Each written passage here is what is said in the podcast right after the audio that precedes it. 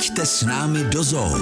Milí poslucháči, dnešné vysielanie bude trochu netradičné. Rozhodla som sa, že pre vás vyspoveda Martina, ktorý je netopírológ. Nedávno prebiehalo ščítanie netopierov, ktorého si sa zúčastnil aj ty. Prečo sa vlastne netopiere počítajú? Je to určitě tím, že doposud jsou to velice tajemní savci a jsou aktivní v noci a žijí poměrně skrytě.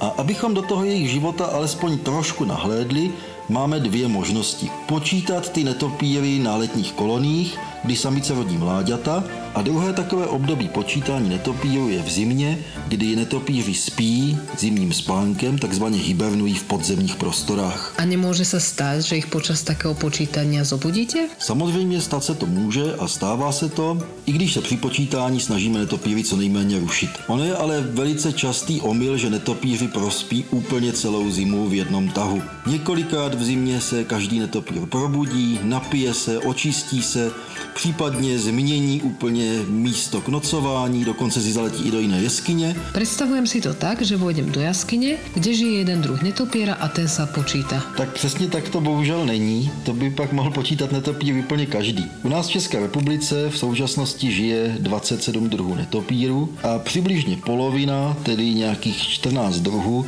pravidelně zimuje v jeskyních a dalších podzemních prostorách. Velká většina těch netopírů vypadá strašně, strašně podobně a dokonce i ti největší odborníci mají s určením některých druhů netopírů problémy. To znamená, že vedľa seba môžu byť dva rôzne druhy? Jsou jeskyně, kde najdeme jenom malý počet druhů netopírů v několika jedincích. Ale třeba v Byčí skále zimuje něco kolem 4000 netopírů, přibližně v deseti druzích. A okrem vzhľadu je pre nich ešte niečo špecifické, podľa čoho ich môžeš určiť? Tak nejjednodušší na určení jsou určitě vrápenci. U nás zimuje pravidelně pouze vrápenec malý a to je ten netopír, který se balí do těch eh, křídel, takže pak vypadá jako taková kožená hruštička. Vrápenci na stropech visí často ve velkých počtech, ale nikdy se navzájem nedotýkají. Oproti tomu třeba netopíři velcí na té byčí skále tvoří na konci zimy a na začátku jara obrovitánské hrozny, říká se klastry,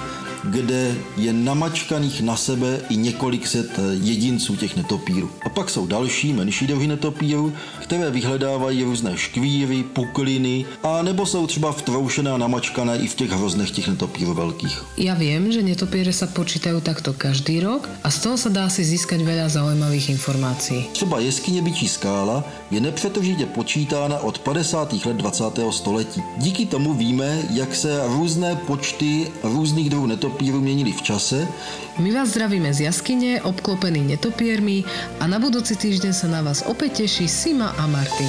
Pojďte s námi do zoo každou neděli po 11. hodině. Český rozhlas Vysočina. Žijeme tu s vámi.